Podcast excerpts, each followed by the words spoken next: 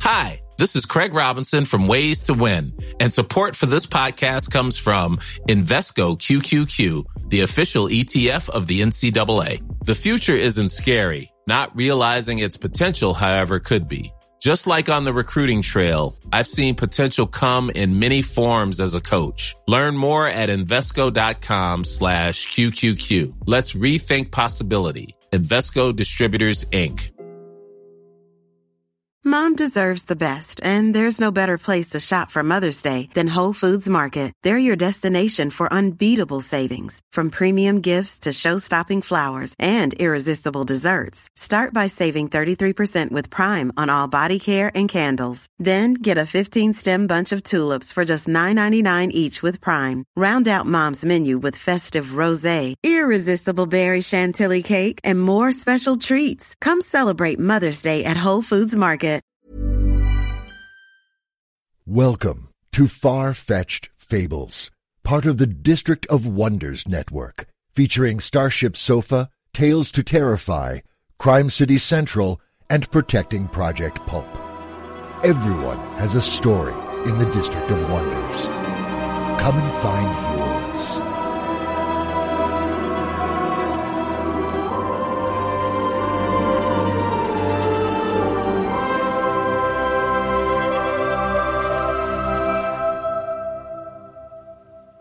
Good morning, good afternoon, good evening. Wherever you are, wherever you're listening from, this is Far Fetched Fables. Welcome to show number 69. This week we bring you two works of fantasy short fiction, beginning with They Would Only Be Roads by Darin Bradley. Darin is the author of three novels Noise, 2010, Chimpanzee, 2014, and Totem, 2015. With a BA, an MA, and a PhD in literature and theory, he works as an acquisitions and production editor at Resurrection House, having previously spent a number of years teaching writing and literature at several universities. He also worked as the full time video game writer at id Software for two years and served in various editorial and design capacities for a number of independent presses and journals. He lives in Texas with his wife, where he dreams of empty places. You can find him online via the link on our website. The story is narrated by Alex Weinler. Alex writes short fiction for magazines and podcasts, and is the author of the anthology of shock comedic tragic stories, The Decapophiliac, and science fiction novel Border. A long time sofanaut, he's finally got up the courage to narrate, and he does it very well. He lives in Fulbourn, England, in a cottage that consumes bulbs of unusual wattage.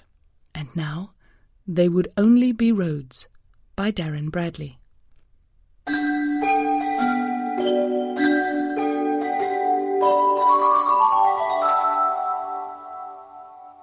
Presta fingered the chain. He'd pulled it from the tank behind one of the commodes downtown, in Idio, the old feed mill turned nightclub near the depot. The chain had absorbed such faith in the dank water, pulling endlessly as expected, as the clubbers believed it would. Presta imagined each flushing synapse exhausting its neural blast all the way through the chain and into the water, where it rippled gently into the lime-scarred porcelain. Idio's clubbers had no doubt empowered the chain to degrees that, no matter how he found his gnosis, Presta would never fully measure. The tarnished scars on the delicate chain's aged links reminded him of flowers, complete with rusted stems and lines of calcium like pale roots. He took a deep breath as he eased out of his reverie, now acutely aware of his apartment's water-stained breath. With a cough, he eased the chain back into his pocket. It had invaded his thoughts with decay enough for now. I'm going to need more charms, he said aloud, the phosphor glow of his computer monitor rendering his fingers blue. Alan? he called. The screen on his link pad blinked at his elbow, its colors momentarily negative as the slender machine stirred awake. Presta glanced at it. Sorry, thought you were in the box. Lacking speakers to respond, the pad blinked its patience as Presta linked it up to his stationary computer. You set? Presta asked after a moment.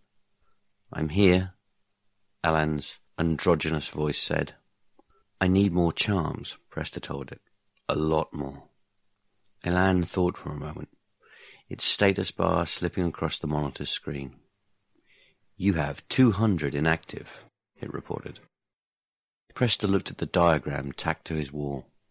The newsprint had yellowed in the last six months, and the storms that had softened the city last weekend had curled its edges.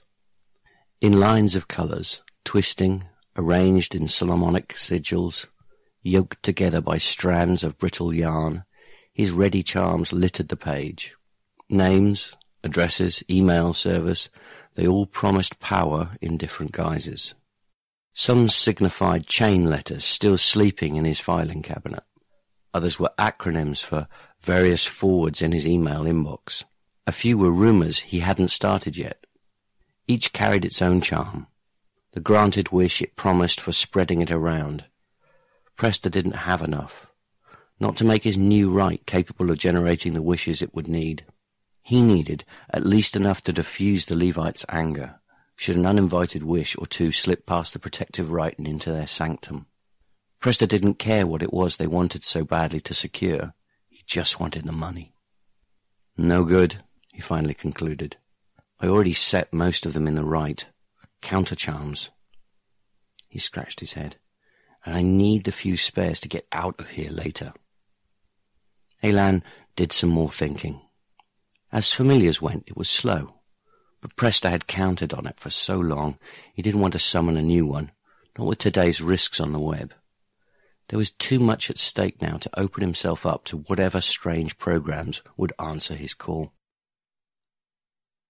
Taylor, Elan eventually reported, has released 80 charms in the last five days. Presta wheeled away from the computer, the chair's hissing casters sighing his frustration. With enough active to release that many so quickly, Taylor wouldn't surrender any for cheap. But what had she done with them? Why do you need so many? Taylor asked. The pipeline was making something digitally husky of her voice. Presta recalled with a shudder how long it had taken him to separate the glamour she'd created for herself in the line from how she'd sounded in the bedroom. Presta pushed Elan's headphone deeper in his ear. It's for a job. I've got a deadline. You can't farm your own? No. Taylor paused. This isn't about the new Levites, is it? Presta didn't say anything. Didn't I tell you not to take that job? Yeah, but you took it. Yeah. Well, fuck you then, Presta. He could hear the cigarette smoke in her voice. He was still quit, ever since they had decided to do it together that Christmas. He decided to hold his tongue, decided not to tell her that not every charmer could still put college money away from Dad. With a record like his, he had few options. He hadn't held an identity long enough in the past two years to put any real-world equity into it. So the best job he had found had been cleaning toilets for the scenesters in Idio. Presta steadied his voice. Taylor, please, let's just do this. Just business. Fine, she snapped. He could tell she wasn't doing business, not the kind he wanted. I'll get you the charms, but I'm going to have to pull them from what's available. He could tell where this was going. Short notice leaves you without many options, Presta. It's going to take a theft to get you what you want. Damn. He'd only just gotten used to this identity. Andric, he realized. Yep, Taylor snapped. Exhaling, her smoke seemed to send static crackles through the line. And he's got clients itching for a hit on their South African. Presta held his tongue. He thought everyone had abandoned the South African. No one believed in benevolent bankers looking to give away money anymore. At least, so he'd thought. All right, he conceded. Elan's taskbar paced across the computer screen, looking rather judgmental, Presta thought. Forward it along, and I'll respond. The money's got to be legit, she warned. It is. There's just not much of it. She paused again. You want this. You deal with the headache. No reports, nothing. Presta ran a hand through his hair. It was too oily, he realized. How long had it been since he'd showered? I'll play the scam, he promised. Just send it along and pipe the charms to Alan, right? Have you got a new face already? she asked. He nodded. Been doctoring it for a few months. Figured something would come up sooner or later. New security number, birth, credit rec. It's covered, Taylor. Presta interrupted. I'll give your South African a week's worth of transfers and then tank the old face. You're going to regret this, Presta. I know. They're aligned, Alan reported. Presta stirred awake, dumbed by fatigue. He took a pull from the mug on his desk, forgetting the effects of naps on coffee. He swallowed with a grimace. Ilan had aligned Taylor's charms into the new rite and was slipping the results through the aged plastic lips of Presta's printer. He thought it looked like the machine was gumming the page, a pair of waxy, chapped jaws trying the alignment out, hoping perhaps it was edible. No doubt the printer was as hungry as everything else in Presta's apartment, including himself. He sat up, groaning with the chair, and started rearranging his yarn. Taylor had been good for it. Alan's printout had forwards on it that Presta hadn't seen yet, each one promising a different route to the same miracles, the same desires that suckered the charms into life in the first place. Ten friends, ten minutes, three wishes in an hour.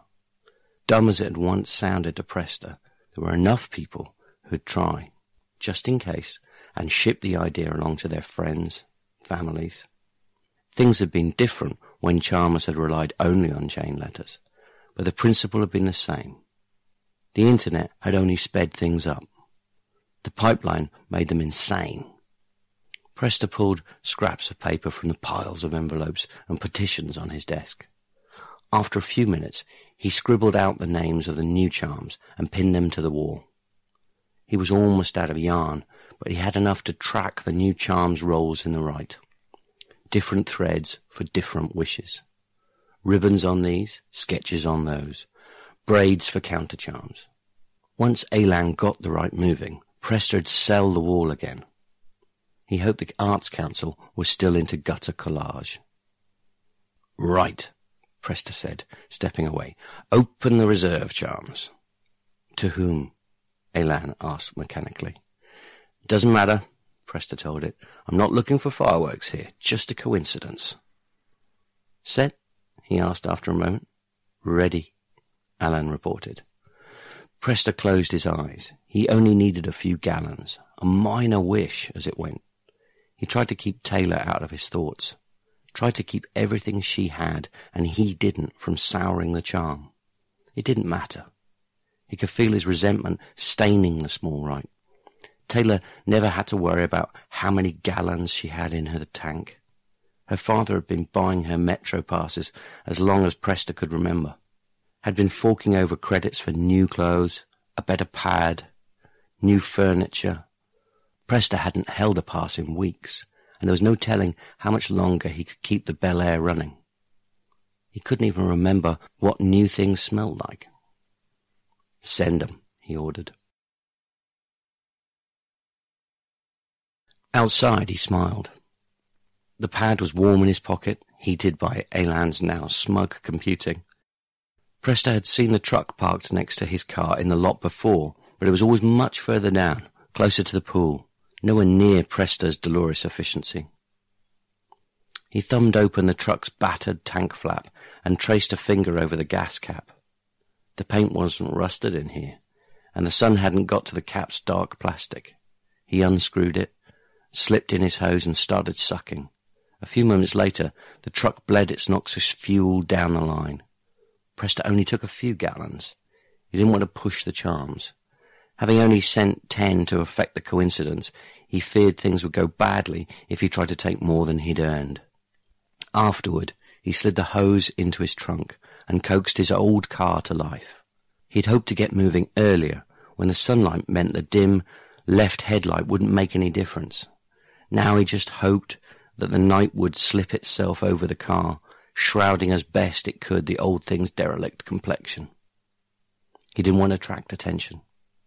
Downtown rolled past his windows in phantasmal lumps, its many signs and streetlights casting multicolored gazes across Presta's windshield. Every building stared at nothing, it seemed, each doing its neon best to be looked at in return, but self-blind to know if it was working. Artificial bargeboards clung lamely to the roof lines, their finer details brightened by gap-toothed Christmas lights, like lines of glowing birds. People slipped in and out of clubs below, smoking at each other, wandering with the traffic, looking their pointless best and going hurriedly nowhere. Compelled. Saturday was the excuse they gave themselves, but Preston knew there were charmers behind the crowds. There were good reasons why the corner mart's business went dead when it did, why ladies' night worked better here than there. Someone wanted a hold-up, another needed a club full of pockets to pick. Charmers made their own opportunities, and different places different circumstances, decayed as ordered. When he cleared the avenue and maneuvered through the tree line, he could only see the city through its paranoid glare atop the mist-slicked boughs of the spruce trees. Those that had grown high enough to stare back.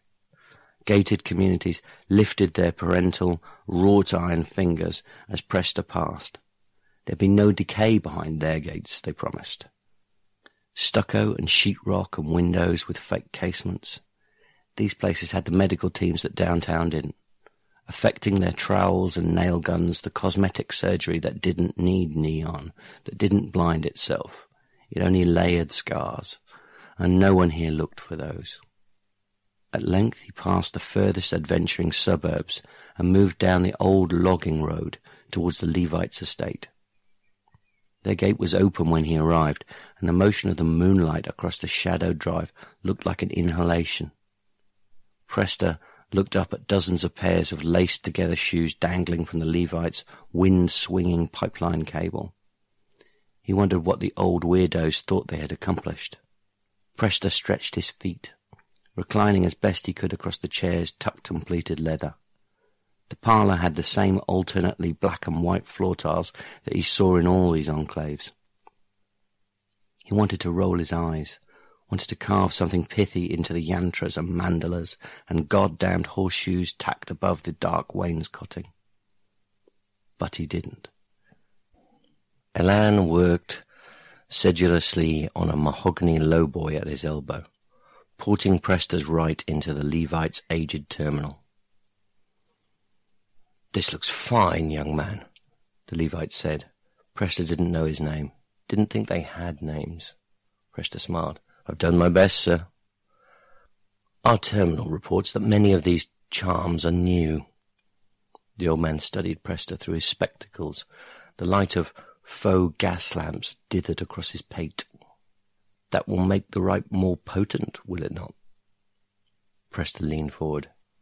Yeah, my rite will keep your database secure, and the new charms mean it will learn faster. The more it encounters, the sooner it will mature, the better it will wish. He glanced at Elan. It was almost finished uploading. I estimate that it will be fully itself within a month. Very good, the old man smiled, hunting and pecking at his keyboard. I'll just see to this transfer then. Your Familiar should be able to validate the funds shortly. Presta swallowed, fishing a slip of paper from the lapel of his battered coat. He offered it to the Levite. Use the account listed here, if you don't mind. No sense putting his new money in the old account, just in case any of the South Africans were checking. The old man squinted as he took the paper. Of course. Presta took the cigarettes angrily and stormed through the shop's doors. He felt guilty about smoking, but what did it matter? Who would care? Taylor certainly wouldn't, much as he wanted her to. Back inside his car, he jammed the cigarette lighter into its nest and accelerated out of the lot. Elan sat coolly on the Naugahyde beside him, as blue and uninterested as the light slicking the chrome on Presta's dash. He was glad he'd be switching faces in a week. The tickets that damn community cop had tossed at him would have eaten everything he'd earned from the Levites, and then some. At least now he'd only lose a quarter of it on a more authentic set of new plates. He could use the rest to get the jump on next month's charms. Maybe for once people would be calling him. Down the road, he eased the Bel Air into one of Idio's narrow parking spaces. The lot winked at him in rainbow flashes, the oils in its pavement awakened by the mist and the moonlight. Presta shoved his pad into his pocket and picked up the cigarettes. Inside the club, he pulled a pile of cheap placards from another pocket and started handing them out. They promoted a fake show, a band he'd come up with last year, and asked their bearers to spread the word through graffiti and Xerox. The show, Presta's placard promised, would make their wildest dreams come true, but only if they spread the word. At the bar, Fidance, the tender, thrust a meaty finger into Presta's face. Stop handing that shit out, Presta. Presta didn't want to fight. He shoved the remaining placards back into his pocket. Later, he'd count them again so he could tell Elan how many he'd released. He spread his hands placatingly. Just want a beer, Fid. Out, Fidance reported sourly. You were out? Presta challenged. Of beer? Floated the last keg ten minutes ago, Fidance said. Damned if Barks didn't run inventory just last Wednesday. We're going to lose at least a thousand tonight without it. Presta's shoulders tightened. First the cop, now this. It was absurd. Idio had never run out of beer, and Presta hadn't pissed anyone off recently. Not any charmers. Who'd be throwing wishes at him? Presta looked around uneasily. Well, all right. I just came to celebrate. Go somewhere else then, Fidance grunted. Presta left, unnerved. Outside, a rivet fell from one of the gantry towers spanning the rail line behind the club. One of the metros chimed its way over the tracks on the other side of the avenue, its overlit riders like stage-painted extras inside. Presta could see a few looking at him as they slid by. He had to get to six.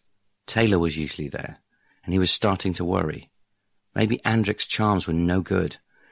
Maybe he'd whitewashed some old ones, and Presta's security rite was trying to harness dead wishes. He flinched. That always meant trouble.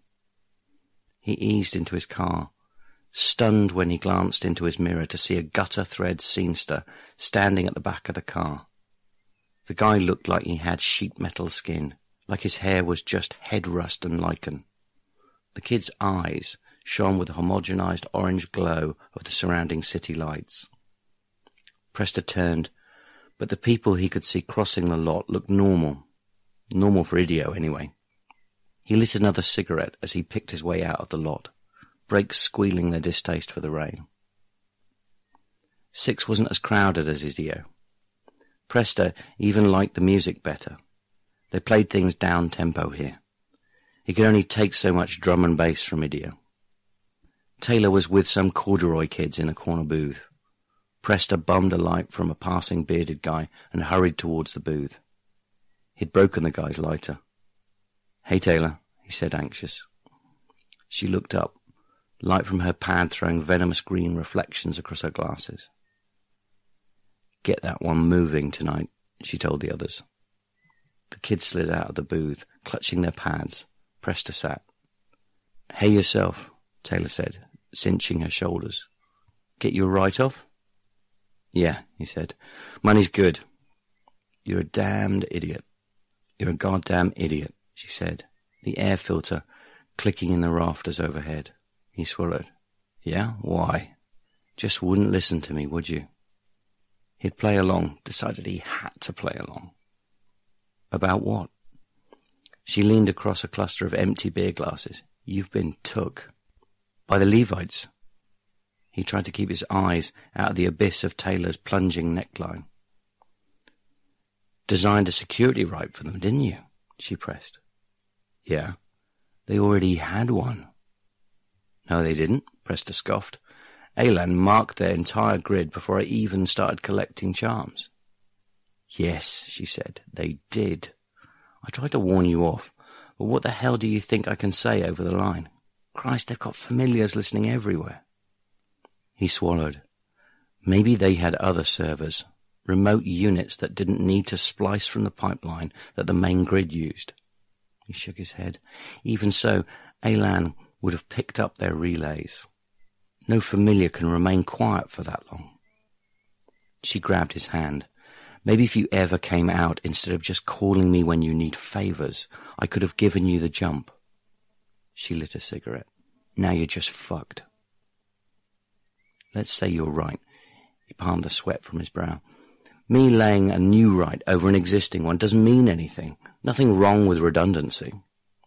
Except, she said, exhaling rooftops of smoke, you're the test. You've set yourself up to be screwed and screwed and screwed.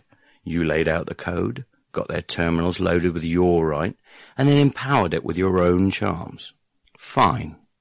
Except now, as the charm suckers forward and sign and mail to their wishing heart's content, they're keeping your rite alive, meaning the old one will keep feeding off it. She took a drag from her cigarette. Eventually, it'll track the charms back to their source and decide that you're a better target. Hell, it may have figured that out already. Presta rubbed his face. Wait. She folded her arms across her chest. Who coded it? he asked. I did. Two months ago. He scooted closer. Well, Christ, Taylor, call it off. She lidded her gaze. You think I've got ties to it? Don't be a dumbass. I took precautions. Presta could feel the tiny fans in his pad powering up, venting the machine's mechanical heat. How then? Damn you, she said, scooting out of the booth. Come on. No, he protested, pulling away. Let's take my car. Taylor reached out and grabbed his hand again. You're lucky you made it this far in that, she hissed. If you want my help, you're coming with me. By now, the brake fluid's gone. The plugs are corroded. Who knows? Presta relented and walked with her towards the metro depot. He thought about the cop outside of town, about Idio. Taylor's rite had figured him out. He knew it had. I can't believe I'm helping you, she muttered. The mist had congealed into rain, and it was now gathering in shimmering beads on her mostly bare shoulders. This is stupid. Presta held his tongue. On the sidewalk, they picked their way brusquely through the opposing crowd. Everywhere he looked, Presta saw people slicked with rain, their wet skin and clothes reflecting the city back at him. Neon curves and brickwork smears gathered in the dampened shadows of the walkers' dark faces. He saw the walk sign white men pacing through people, stop signs in flashes across wet cheeks, power lines and metro cables tangled in their hair. One walker slammed into him, his many-ringed fingers crunching against the pad in Presta's pocket. He hoped the stranger hadn't scrambled Alan. Dragging him onward, Taylor pulled him through a trio of night-outers, long-haired girls in clean sweaters from the campus down the lane. They glared at him with eyes like street signs. He couldn't be sure if he lost his balance or if a nearby light pole had taken a swipe at him. When they passed the entrance to the depot, Presta tugged. The metro? She jerked back, flashing a look of wet annoyance at him. We're walking. Where to? he said weakly. One of his fake placards flopped from the crowd into a puddle at his feet. Absently, he slid a hand over the pocket where he'd stashed them, but he suspected that this one had come back to him from elsewhere. Taylor dragged him without answer, slamming him into a person after person, banging his shins against smooth brick sidewalk flower gardens. As the traffic thinned and the buildings stared less at the people and more at each other, Presta started to relax. Here they had shadows, corners, and abutments and alcoves without neon, without windows. Places where facades had long since succumbed to the stains of old coal smoke and weak mortar. Presta imagined that these, in the great municipal decay, were only architecturally aware of themselves. aware that, at some other point, there'd been others, a time when they, the buildings, had directed the realities in town, when the integrity of their girders and the strength of their rebar had dictated at what pace things would change. Now, they knew only that entropy was coming at them from different angles, that things fell apart when they shouldn't, that styles matured and moved on before their time, that ultimately they would only be roads. Presta looked up, watching the rain cascade from a length of the pipeline between the gutters of the two buildings. Its insulation had been agitated bare by the data stream. He could tell. And when he planted his palm against a pockmarked ashlar to brace for Taylor's sharp turn into the alley, he could feel the line humming through the stone animating the self-blind building beyond its time into tasks it couldn't contain. He heard things walking behind him as they cleared the alley. Looking over his shoulder, he saw diamond plate elbows and dumpster green eyeballs sucked out of his view by the fall of new shadows. They looked now like their metaphors, trash bins and fire escapes. The dark places were groaning in the rain. Taylor's rite was piercing its agents together piecemeal from the city's dying body parts. Taylor's rite was piecing its agents together piecemeal from the city's dying body parts. Taylor wheeled about. They were standing now in a bricked lane. Coffee shops and bookstores lined the far side of the pedestrian mall, and oak trees stretched in stylized planters, their leafy fingers foaming with green wet light under the glare of the nearby security lamps. Check the air, she ordered. Obediently, Presta fished out his pad. Its face had cracked in the collision with the ringed walker, but it had life enough to glow Elan's thoughts. Presta hammered a few quick commands into the pad's rubber buttons, but Elan couldn't detect the pipeline's wireless gaze here. Atmospherics, he reported, looking up. Taylor was tapping at her own pad. Let's hope so, she said her hair now flat against her neck, dark ribbons tracing the bluish veins just beneath her pale skin. Presta's own hair was guiding rain into cold runnels down his back. So what now? he asked, squinting. Taylor cinched her shoulders up. By now, your accounts have been reabsorbed. Your new faces are gone. I expect your apartment might already have burned down, but the rain might have delayed that. Christ, Presta said. She looked at him. My rite is bouncing forwards and routing letters by dozens every minute. It's got chatbots spreading ideas in rooms across the line. It's not that hard for it to get people's wishes aligned, she said. It just has to encourage the right ones in the right order. I mean, none of the wishers knows they're helping it get you when they wish for a shift in road maintenance or a clearing out of the tenements on your side of town. Coincidences he realized. Results, rhetoric, she continued, waving a hand. The rite can encourage them to wish what it wants. Vague is good when you're talking about thousands to harness. The rite only has to harvest them up and send them where it wants. Presta laughed. You mean at me? Well, your work, really. He looked at her. So why are we here? She pointed. Presta followed her arm. They had approached it from a different route, so he didn't recognize the place, but he could see it now. The Arts Council, smug and clean at the end of the mall. The collages, he concluded aloud. She nodded. Bait and switch. Presta started dragging her this time. If the place was still open, and if he could find some line for Elan, they might be able to reuse some of Presta's old rites. Their effects had long since died off, and he could only remember a few of them. Job opportunities, a nice table downtown, a carburetor with a longer life. If he could salvage even a few of the charms out of the old yarn and newspaper rite maps, he could set Taylor's rite on a dead trail. Send it chasing down casual lines that no longer existed. Like the buildings around him, Presta would decay himself out of the rite starving reach. He would reduce himself to dead art, a collection of strings and paper that had long since lost its meaning, a road that went nowhere. You're thinking, she said. My new face is my old one, he said back, feeling everywhere upon him the harmonics of the rain. The sidewalk hummed beneath its aquatic massage. The gutters sang. The old buildings could hope once again that the sky might wash away some of their entropic scabs.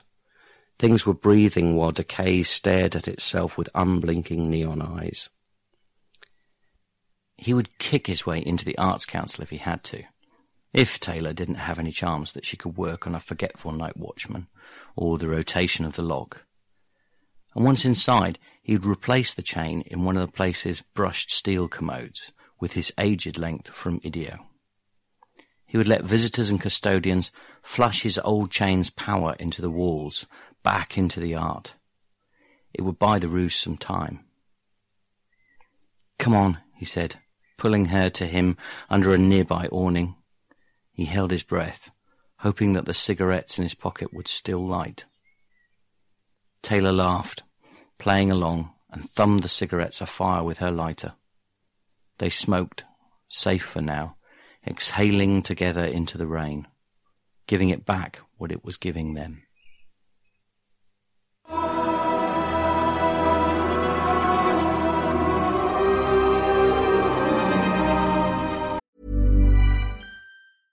Imagine the softest sheets you've ever felt. Now imagine them getting even softer over time. That's what you'll feel with Bowl and Branch's organic cotton sheets. In a recent customer survey, 96% replied that Bowl and Branch sheets get softer with every wash. Start getting your best night's sleep in these sheets that get softer and softer for years to come. Try their sheets with a 30-night guarantee. Plus, get 15% off your first order at bowlandbranch.com. Code BUTTERY. Exclusions apply. See site for details.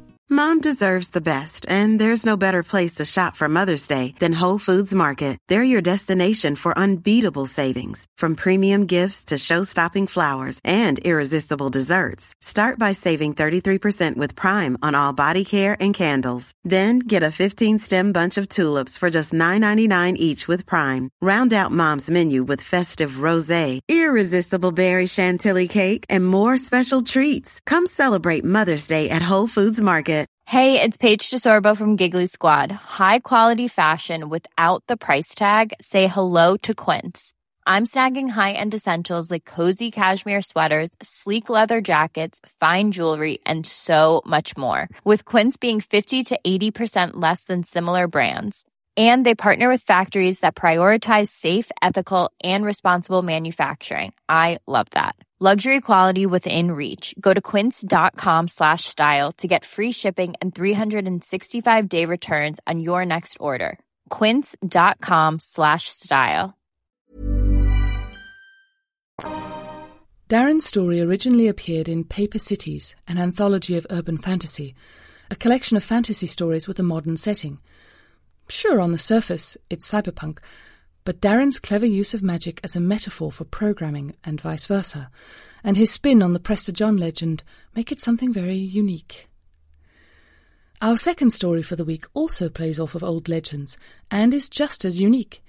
It's titled The Secret of Calling Rabbits and is written by Wendy N. Wagner.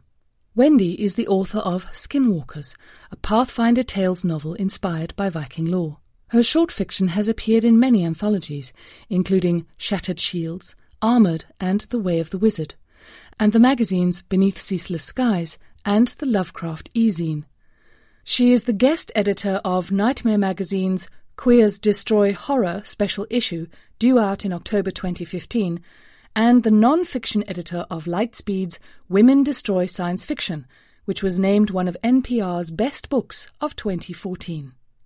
She lives in Oregon with her very understanding family. Find out more about her via the link on our website. The story is narrated for us by Rish Outfield, a writer, actor, and podcaster who can be heard as host of the Dunesteef audio fiction magazine, which presents genre stories with a full cast. He also performs audiobooks for Audible and occasionally becomes a wolf when the wolfsbane blooms and the moon is full and bright.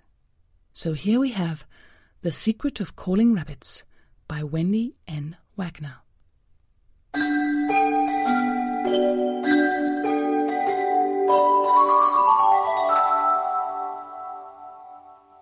The breeze shifted as Rugel ran, and he caught a scent upon it, sweet and strong, a scent that reached into the depths of his memories and twanged them. He lost his footing at the power of it, and he threw himself into a bush beside the path, gasping. He preferred running to hiding, but he couldn't run with that scent thickening the air. His pursuer shouted again. Wait! Show me how you did that! Her voice distracted him from the smell of the past. It focused his mind on the pressing problem of survival. He should have never come back to this place. She came closer, and Rugel peeked out at the little girl in the path. At his eye level, her knees, bared by her too short shift, were scabbed and grass-stained as she spun a slow, searching circle. The little man, no, dwarf, although dwarf was a generous measure of someone his size, crouched further down inside the currant bush. He had a gift for going unseen. Perhaps the girl would lose sight of him. Please! She stopped in front of the bush, picking out his gnarled face from the tangle of undergrowth. I saw you call the rabbit. Rugel cursed to himself. He should never have summoned the hare. Or at least, if he called it, he ought to have killed it. Now he'd go hungry, and this big creature had seen him. But it was a child big, he thought with a measure of hope. And children were easily scared. Go away, he growled. She stood solid, brown eyes fierce. He tried again. I'll kill ya! Her lip trembled, but not much. She had seen him pet the hare. Now she could not imagine him performing violence. He had killed before, both humans and animals, although never children, only grown men bent on harm. But she did not know that. She had only seen a very small man, tiny as herself, running his fingertips over the calm back of a brown rabbit. He straightened himself up out of the currant bush. You've got to have dwarf magic to call animals, girl, he called. You don't have it. Can't I learn it? No. He meant to snap out the word. Two hundred years of running and hiding and sneaking around the edges of the world had given him a voice as leathery and tough as his face. It should have sent her home crying. She did start to cry. But even dripping tears, she stood fast, staring at him while her shoulders quaked without sound. He could hardly stand to look at all that mute unhappiness. Face half twisting away, he grumbled. Why are you crying? I'm so lonely, she whispered. Peter's sick, and Mamma's milk dried up so they had to send the baby to Aunt Relda's. And Papa's farming all day and hunting all night to pay the witching bill. I'm all alone. The tears grew larger and the quaking grew stronger. A tiny sound came up in her throat, barely audible. The sound pained his ears. He didn't like the sounds children made when they were unhappy, and he didn't understand her story. But he knew alone. He stepped away from the currant bush. Who's Peter? She swiped the snot from her face with her sleeve. My brother. He stepped on a nail last week, and then he couldn't move his leg. So Eva the witch put him on a cot in her house and bound his ankles with magic cord and rubbed his whole body with tincture of mandrake root. Mandrake. That was the smell. Rugel shivered. Oh, he should have never come back to this place. The girl had caught her breath and now added, in a pleased voice, I'm going to be a witch like her when I grow up. He looked at her, and could tell by looking that she was right. There was human magic pricking in the back of her eyes. Right now, if she put her mind to it, she probably could call that hare out of the bush. But he wasn't going to tell her that. His silence did not discourage her. Papa says our village is cursed. Yes? Feeling a story coming, Rugel sat down to take the weight off his feet. They ached sometimes. He'd like a better pair of boots, but he was only a so-so shoemaker. Maybe he would steal a pair. The next village. The girl squatted so she could still see his face. It rained so much this winter, the rye fields washed away. That's something bad. She lowered her voice. And I heard Papa tell Eva he thought there was something in the woods stealing our luck. Maybe something as bad as a hobgoblin. With his wizened brown face, Rugel had been called worse things. And he stole plenty. Once his people practiced the arts of calling ore from the dark places of the earth, of spinning straw into gold. But this was great earth magic, and he, the last of the dwarves, did not dare such workings. He made do with the safer, minor talents, animal charming, theft, invisibility. But not here. Even those shabby excuses for magic were too risky in this mandrake stinking forest. The little girl settled onto her bottom, stretching her legs in front of her with a sound of contentment. I'm Rachel, she announced. He grunted. Her eyes were as round as a hare's as she stared at him. She expected him to introduce himself, he realized. And for the first time since he was very young, he was tempted to tell her. He hadn't heard his name spoken in another's voice in so, so long. He jumped to his feet. I've got to go. Will I see you again? She sounded excited, tangling her legs in her hurry to keep tangling her legs in her hurry to catch up with him. Maybe, maybe not, he called over his shoulder, and drawing on all his woodscraft, disappeared into the bracken. An odd piece of him wanted to hide and watch her enjoy his disappearing act. But instinct and habit kept him running instinct, and a breeze carrying the graveyard smell of mandrake. Rugel didn't want to see the girl again. He told himself that as he followed the game trails, fouling the wires of any unsprung rabbit snares he found. It was a tiny revenge, undersized for its risk. The men of the village were already on edge. If they caught him, they'd tip to violence. He pinched a wire between his fingers, feeling a fading warmth. The trap was freshly sprung, the rabbit twitching when Rugel came across it. He could use magic to melt that wire, heat it until it boiled in the palm of his hand. It would be easy. There was so much power waiting in the rich earth of this place. It called to him, and the quiet coals of magical talent hidden within him. He struggled to resist the temptation, to soak up power and blast every last wire snare in the forest. He was painfully close to the village. If he scaled the boulder beside him, he could see the roofs of the little town. It was smaller than the dwarven village they'd built it over. He refused to look at it, and if he allowed himself to use magic now, he'd never get away from that sight. Slipping the rabbit into his pack, he looked at the warren entrance hidden in the lee of the boulder. The trapper had sought it out, placing his snare where the rabbits would pass it going in and out of their burrow, placing death where an animal expected only the security of home. That was humans, all right. There was a bitter taste in Rugel's mouth as he picked his way back to his little camp. He moved every night, caching his gear before setting out for the day's errands. He'd never stayed so long in one place before. But he'd never come back to this place before, never seen bigs in the forest his people had replanted and nurtured. Stealing their catch and breaking their traps felt too good for him to just move on. Rugel pulled the rabbit's hind leg loose of its flop-limbed body and began to gnaw it. Once he had eaten meat cooked well, spiced and sauced by his mother, the best cook in his village but he'd learned early on not to risk fire. There'd been times men had found him, had taken one look at his lumpy face, and tried to capture him. They always wanted something, gold usually, the famed dwarven gold in all the stories. Never mind that his people never had any use for that greasy stone. And the bigs that didn't want gold wanted his luck.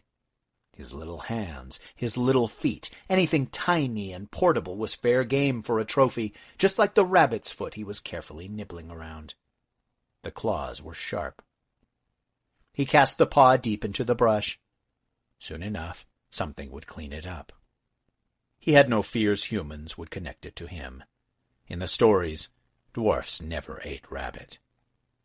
Rugel eyed the other rabbit leg, its lucky foot still hairy and dirty, and couldn't bring himself to bite into it. He was old. He was sick of the taste of raw meat. And there wasn't a soul alive who knew his name. He got to his feet. Maybe he'd try tickling trout for a real dinner. The creek was cool, shadowed by thickets of willow grown tightly together, made impenetrable with lashings of vine and ivy. Here, where it meandered into a curve, the creek made a pool, deep and dark, overhung by an enormous alder. The alder's pale trunk was lapped all over by the green tongues of lungwort. Rugel made a note to come back and collect the viridian lichen. It was good for bandaging wounds. He was ashamed that such herblore was the extent of his healing practice. But life on the run precluded the use of greater magics. Once, as a child, he had assisted his father healing a deer, its shoulder singed down to the muscle by the same wildfire that had swallowed the forest. Once he had helped his mother push disease out of an old oak tree weakened by lightning strikes. But that was all earth magic, fed by the land itself. Every bit a dwarf used bound him more tightly to the soil he drew it from. When the elders worked their great works, they became as rooted to the land as the alder with its lungwort. He blinked up at the tree and wondered who had planted it after the wildfires, which dwarf dead and gone. He had tried to keep all of their names fresh in his memory, but they had faded out one by one, till even his little sister's name eluded him. It was something like Lily, he thought. He wished he could remember. He hunkered at the edge of the pool, sharpening an alder stick in readiness as a spear. He was not a good trout tickler, and expected the need to fall back on the spear to supplement his fish dinner. It would be bloody and ugly, but he was used to that. A scream from the willow thickets made him jerk his knife and jab the palm of his hand. With a curse, he dropped the stick. He snapped off a strip of lungwort and pressed it against the cut, listening again for the voice in the willows. He didn't need to hear it a second time to know it was the girl's voice. She was crying. The first sound had been a shriek of pain, but now she was sobbing, whimpering. She sounded badly hurt. Stay away from her, he whispered to himself. It'll just be trouble. Look at all those fish waiting for you to catch them. He forced his eyes to the pond. A fish struck. He saw the ripples of it. But the girl was still crying. He put his knife in his belt pouch and ran into the thicket. The willows grew densely, impenetrable for someone without Rugel's woodcraft. But he barely noticed the branches clawing at his face or the vines twisting around his ankles. A sense of urgency pulled him forward. The image of the girl as he had seen her last rose up in his memory. She had stood there in her homespun shift, as eager and nervous on the forest path as a young hare, with the same dark and liquid eyes. Curiosity had made her brave back there. Curiosity had probably gotten her hurt. He felt certain of it as he slipped through the last tangle of willow. He stood in a small bright space, a pocket meadow made when an ancient oak toppled, its body flattening the tender ash saplings around it. He couldn't help noticing the fire scars on its aged trunk.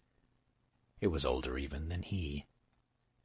The girl lay at the edge of the clearing, in a snarl of the oak tree's exposed roots. She had stopped shrieking. Instead, she was silent and still. Girl? It came out in a whisper. He cleared his throat surprised to find it so dry. Girl. She moaned. He dropped to his knees beside her. What happened? She moaned again, and he let his eyes answer the question. Where the earth had been lifted by the upturned oak's roots were dozens of small holes. Some had torn open, revealing tunnels the right size for burrowers, and when he looked at her hands, they were dark with soil. The right was particularly dirty, and dark purple, with two red marks staring up at him like angry eyes, or like the impressions made by a snake's fangs. He touched the girl's face and was startled by how cold it was. Girl, can you speak? He tapped her shoulder with no response. He tapped again. Rachel. I saw a bunny, she whispered. But something bit me. He squeezed his eyes shut. She could have called that rabbit if she knew the trick, if he'd taught it to her. When he opened them again, the red bite marks stared back at him, reproachful. Rugel knew a great deal about surviving in the woods. He knew lungwort for cuts, and he knew clay mud for bee stings. He had once set his own broken leg with a yew stave and deer sinews. But snake bites were beyond his medical skills. He knew nothing beyond binding the bitten limb and prayer. He ripped a strip from the bottom of his tunic and knotted it just above her wrist, remembering those healings he had helped work as a child. Magic beat prayer when the gods he knew were as dead as his people. He hesitated, his throat tight. He could not imagine using magic so close to the village. He would be trapped here. His spirit would blend with the spirit of the stones and soil, and he would never get the stink of mandrake out of his nose. No, he couldn't do that. The girl whimpered. He stared at her pale face where the freckles stood out like flecks of dirt on white stone. She was dying. If he did nothing and just left her here, the snake's poison would work its way through her body, turning it silent and swollen. She might die, even if he managed to get her to the witch. Snake bites were beyond most witches' power. He thought of what would happen if he took her to the village. He was small and gnarled and ugly, as bad as a hobgoblin to people afraid of ill-luck creatures.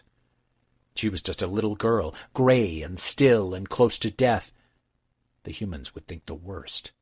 He could still smell the mandrake scent on the breeze. She might die anyway, he reminded himself. He didn't need to face all that. He could just run away. Her eyes fluttered, and she saw him. Little man, she said. It was almost a croak. Something in his gut twisted in response. She already looked worse than when he had burst into the clearing, the purple swelling moving up her arm. A witch who could cure a brother with a paralyzed leg might be able to cure a snake bite, Rugel thought. He squatted beside the girl and lifted her into his arms. Her feet hung close to the ground as he held her. He shifted his grip, and something quivered inside his chest a phantom hand trembling against his heart. He took a step into the forest, in the direction of Rachel's village, and behind them he heard a rabbit drum an all clear on the side of the oak. He broke into a run.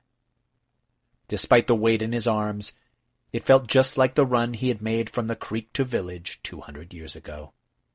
His feet still knew the trail, the little ridges of rock beneath the soil speaking in their same old tongue. For a moment he was running through charred tree trunks and drifts of ash, his body a lad's again, running toward his village with screams reverberating in his ears. No one had seen him when he reached the village, he remembered.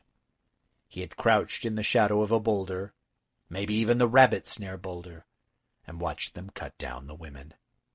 His young power, still small and fragile inside him, flared with the force of his rage. He reached into the land to raise a wall of fire against the big men, and felt the sick earth shudder. There was no strength in its scorched soil.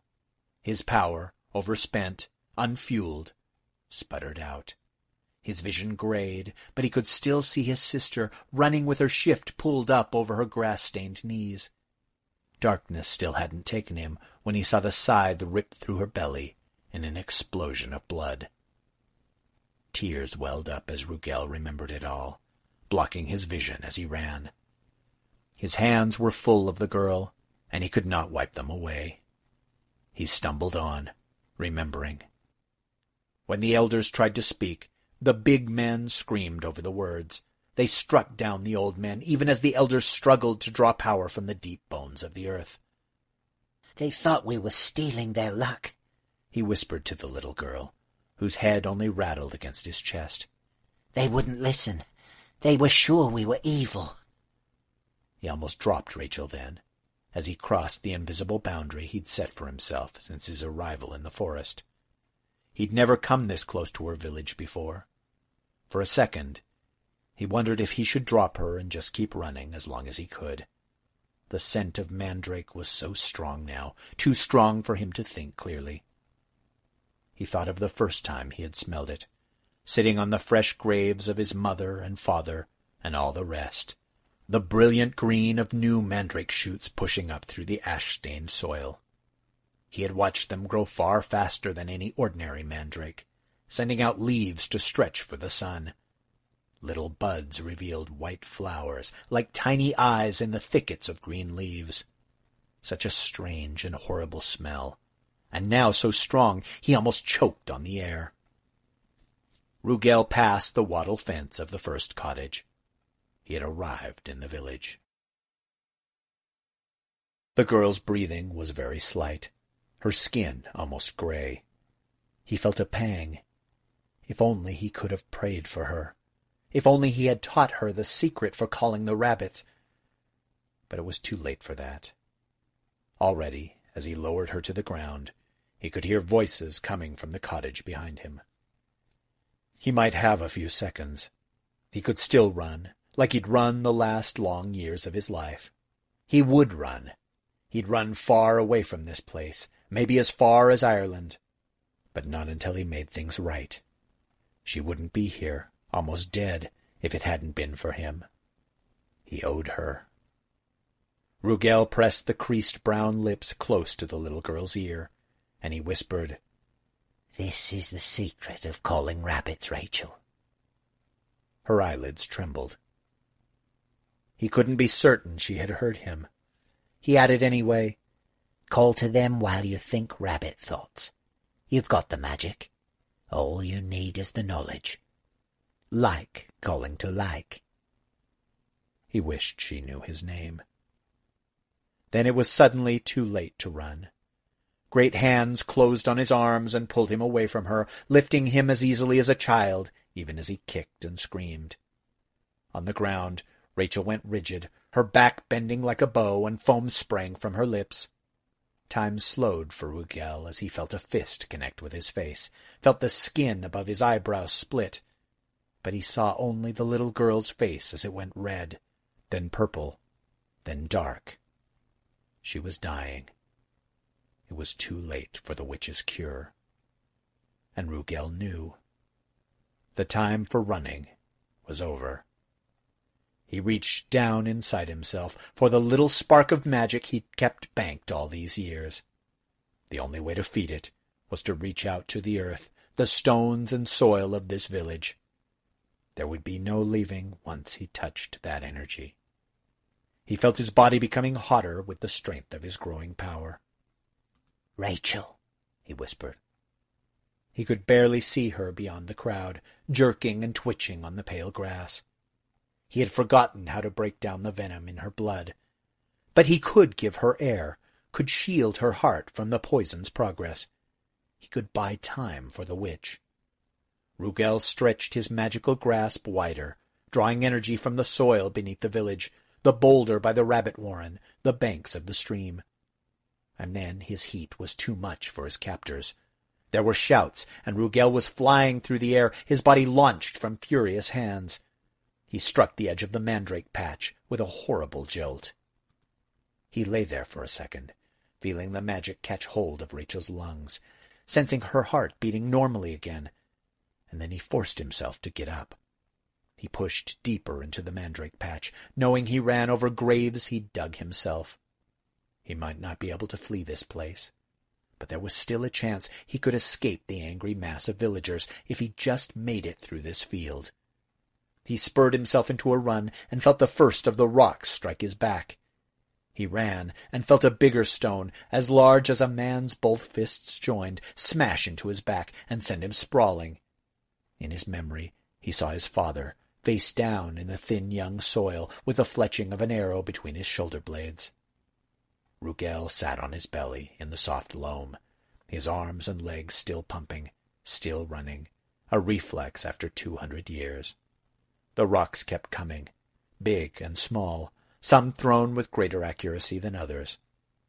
The back of his skull leaked hot trickles down into his collar, and when a stone smashed his shoulder blade, he gasped with agony, sucking in humus and leaf bits. But his legs kept running. The soil churned away under the motion of his legs, and he felt himself burrowing down into the earth. All that running, he'd forgotten. Dwarves were creatures of the earth, expert diggers, and safety to a dwarf always meant underground. It was so easy to forget, alone. After he'd buried his dead, all forty-eight men and women and children and elders, he had begun to run. He'd gotten good at running away. He put effort into it now, concentrating power into his treading arms, and while he could still feel the rocks, he moved away from them. They were glancing off the muscle of his buttocks, hardly painful at all. The cool softness of soil pressed against his face. The cut above his eye no longer stung.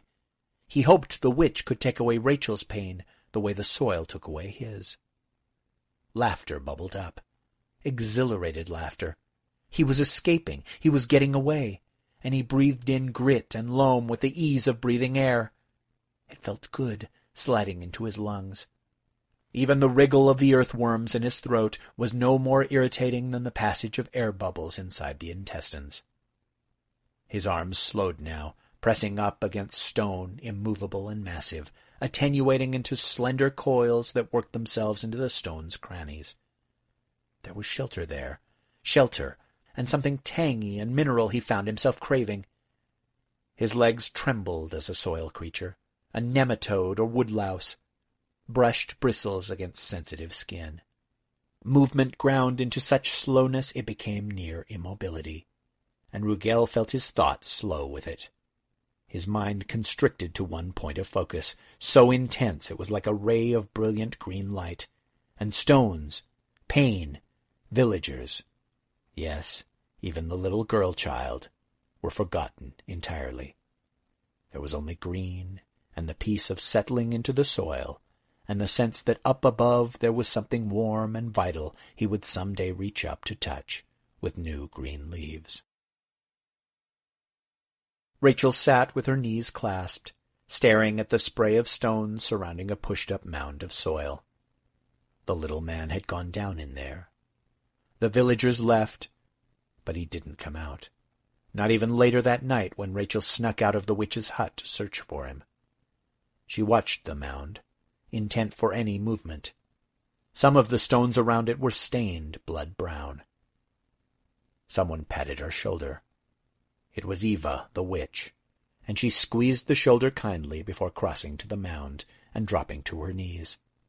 Her gnarled old hands seized a rock and tucked it quickly into the pocket of her apron. Well, what are you waiting for? The little girl shook her head.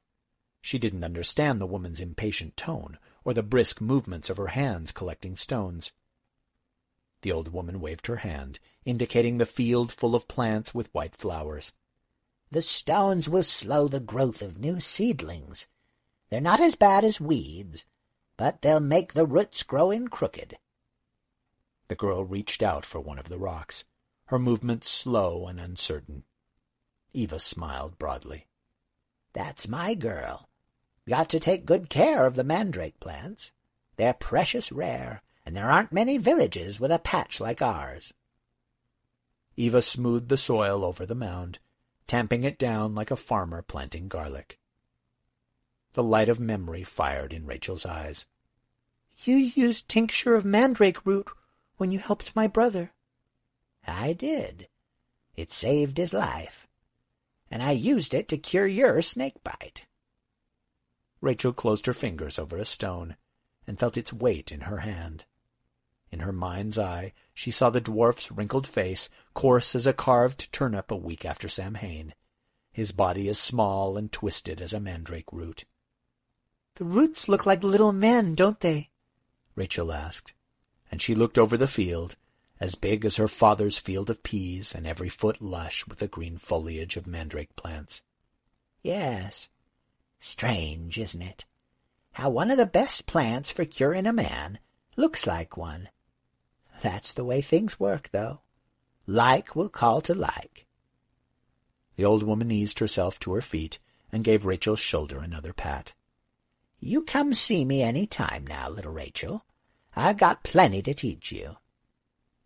The little girl sat alone on the edge of the mandrake field, the red-stained stone folded in her fist, finally certain that the little man was gone.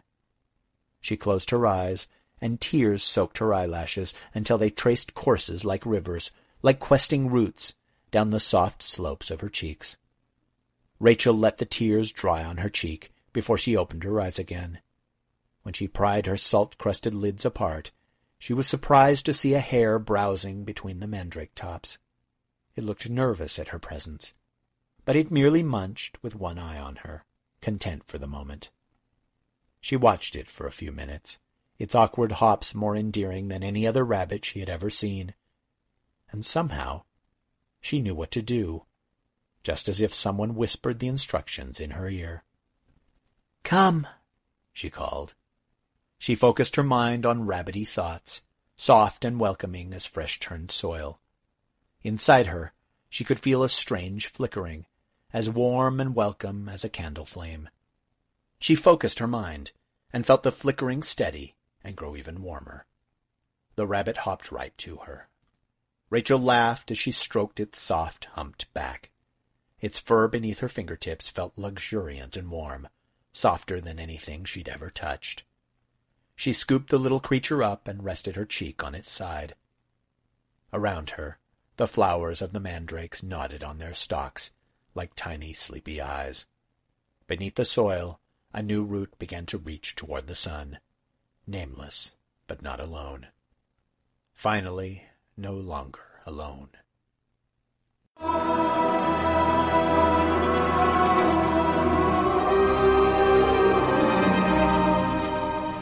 Such a haunting and heartbreaking story. Please remember, dear listeners, that Far-Fetched Fables operates under a Creative Commons Attribution Non-Commercial No Derivatives 3.0 license, which means you can download the content and share it all you like, but don't change it and don't sell it. And be sure to give credit where credit is due. All other copyright remains that of the authors. If you like what you hear at Far-Fetched Fables, please consider making a donation to the District of Wonders. The buttons are on the website, and you know we can't keep the service ticking over with love alone. If you'd like to share your thoughts on this or any of our stories, you can leave your comments on the Triple F website. Until next week, dear listeners, enjoy that beverage. Raise a glass for me. Bye now. This presentation has been brought to you by the District of Wonders Network, dedicated to podcasting the finest genre fiction. You can learn more about the District of Wonders and their many literary productions at their website, www.districtofwonders.com. Thank you for listening. Hey, it's Danny Pellegrino from Everything Iconic. Ready to upgrade your style game without blowing your budget? Check out Quince. They've got all the good stuff, shirts and polos, activewear and fine leather goods, all at 50 to 80% less than other high-end brands.